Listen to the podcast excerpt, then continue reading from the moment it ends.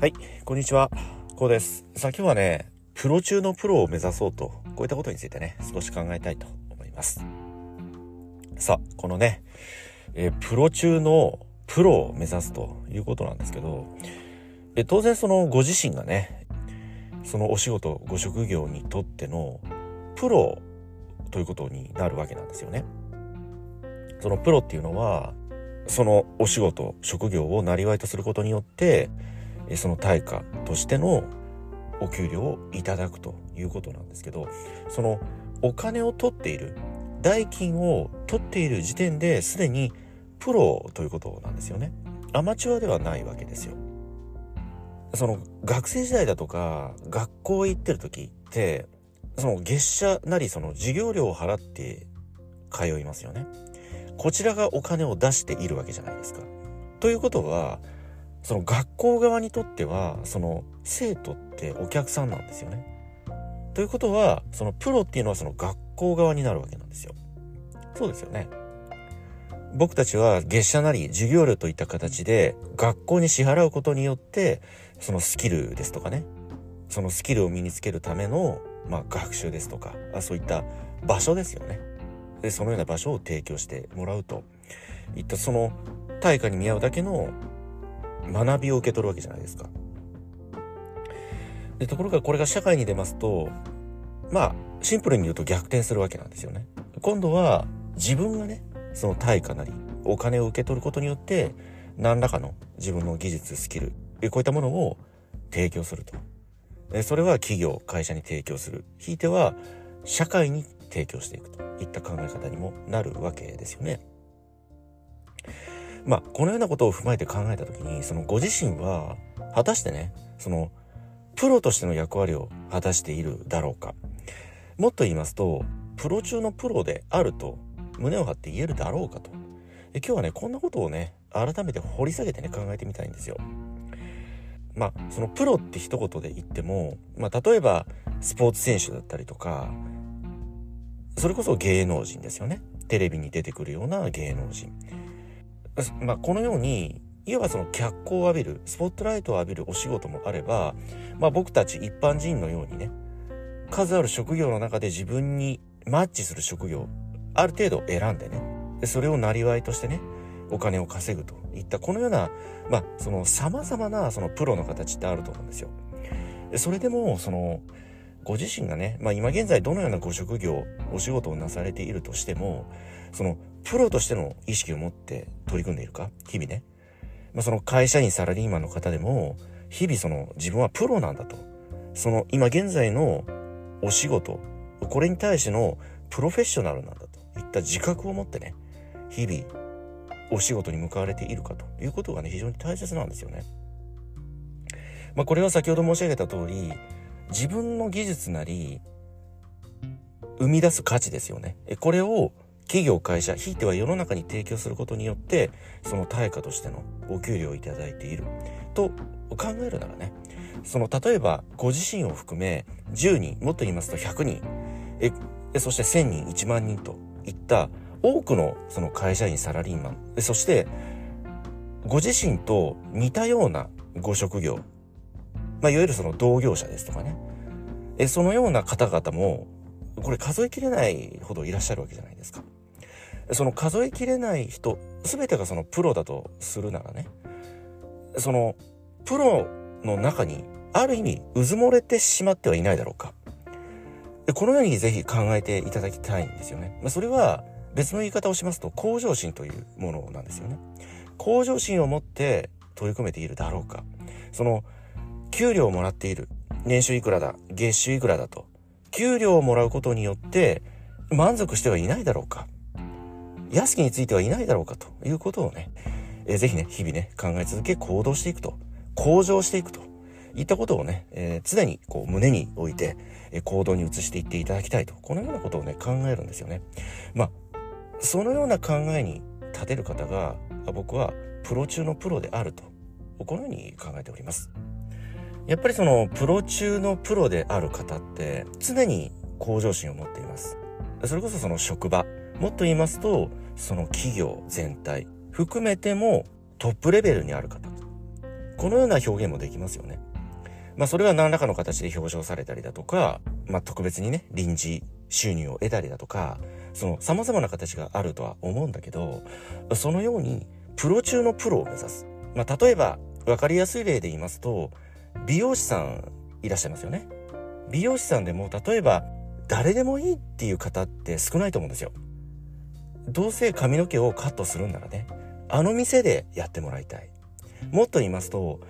あの店のあの方にお願いしたい、やってもらいたい。このようなそのプロ中のプロでいらっしゃる方って、やっぱり多くの人々の注目を引きつけるその魅力があるわけなんですよね。それは技術、お金を出してでもその技術、テクニック、その価値を買いたいんだと、得たいんだと、そのようなそのプロ中のプロに対する多くのファンがいらっしゃるということなんですよね。まあ、そのぐらいその自分自身が今現在のご職業、職場においてね、そのプロ中のプロを目指しているだろうか。その単にね、プロであるといったその一つのライン、一つの段階で満足してはいないだろうか。常にこのような向上心を持って考える、自分自身を顧みるということが、あ、まあ、とてもね大切なことなのではないのかなと、こんなことをね考えるんですよね。そのそこまで求めなくてもいいじゃないかと、食っていければいいんだと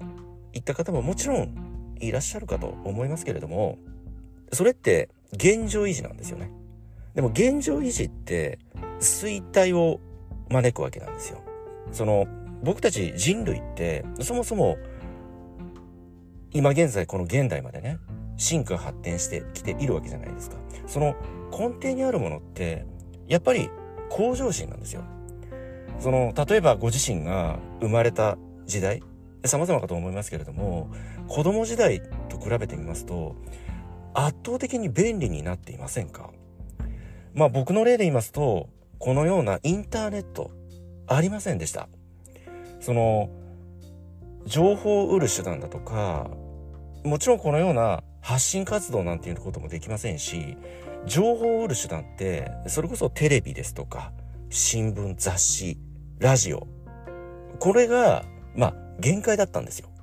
でも今考えると、そのテレビ、新聞、雑誌、ラジオって少しばかりこう情報スピードが遅くないですか。今はインターネットがありますから非常に情報スピードが速いですよね。まあ、例えばなんですけど、どこかしこで、えー、まあただいま火事が起きていますと、まあそのような事件があったとするじゃないですか。それってでもそのリアルタイムで今ってわかる時代ですよね。その場、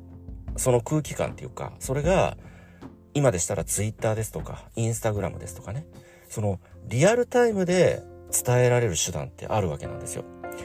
でそのようにその僕たちが生きる今この現代の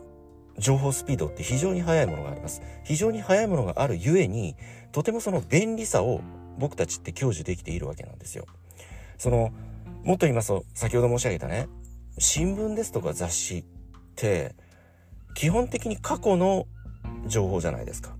その例えば先ほどの火事の例で言いますと、その火事の情報が出るのっておそらく翌日ですとか翌々日ぐらいの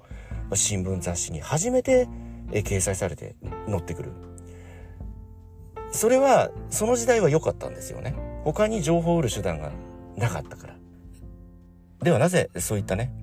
リアルタイムな情報、新鮮な情報に多くの人がね価値を感じお金を出すのかということなんですけど、これはやっぱり生の情報、その新鮮であるがゆえの価値ですよね。ではそのスピード感、その情報の鮮度を生み出すシステム、インフラを整えたのって誰か。これは僕たち人類ですよね。 も, もちろんその一部のね、えー、情報に長けた方、非常に技術力、発想力の優れた方が、まあ、このようなねインターネットの世界を作り上げたとしても、まだまだそのインターネットの世界って無限大ですし、それこそ今の若い方たちが大人になる頃、